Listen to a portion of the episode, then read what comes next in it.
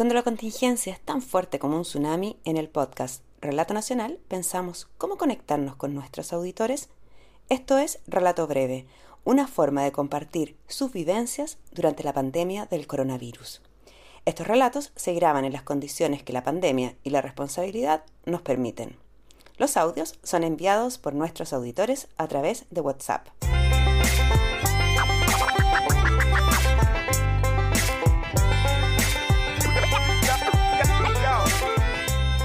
Esta historia la envió un chileno desde España.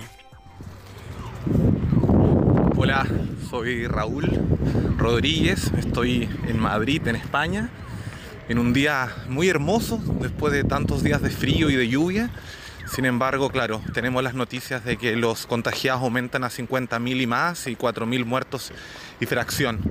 Eh, salí por primera vez después de una semana de encierro, en total llevo dos semanas encerrado, es segunda vez que salgo por necesidad para comprar algunas cosas y también comprarle unas pequeñas cosas a un amigo que vive muy cerca mío y que está con cuarentena, está aislado por precaución, con síntomas leves. La verdad que sorprende mucho entrar a los supermercados porque pese a las recomendaciones de la autoridad y las obligaciones también de las medidas que tenemos que cumplir, hay muchos adultos mayores que están en los supermercados. De verdad que eso no tiene que ocurrir. Yo creo que tiene que ver porque quizá muchos de ellos y ellas están solos y solas y no tienen compañía o alguien que los cuide y los proteja, ni tampoco el Estado lamentablemente. Esta es mi historia.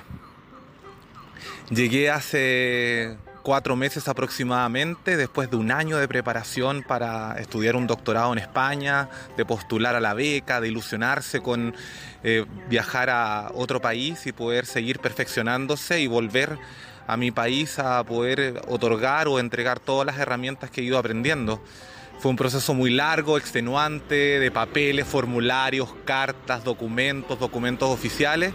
Lo logré y justo vino el estallido social un mes antes que me viniese lo di todo en la calle las dos primeras semanas, de los 14 días, 13 días en la calle protestando por un país mejor, por los cambios sociales. Y me vine a España y todos mis amigos me decían, por favor llévanos Raúl, llévanos, porque acá no es el lugar para quedarse, te fuiste en el momento más apropiado, así que por favor llévanos. Y ahora se da la paradoja de que estoy en el centro del huracán, donde están la pandemia más fuerte en España, Italia y Alemania y Francia y ahora me dicen que me devuelva. Y yo sigo acá.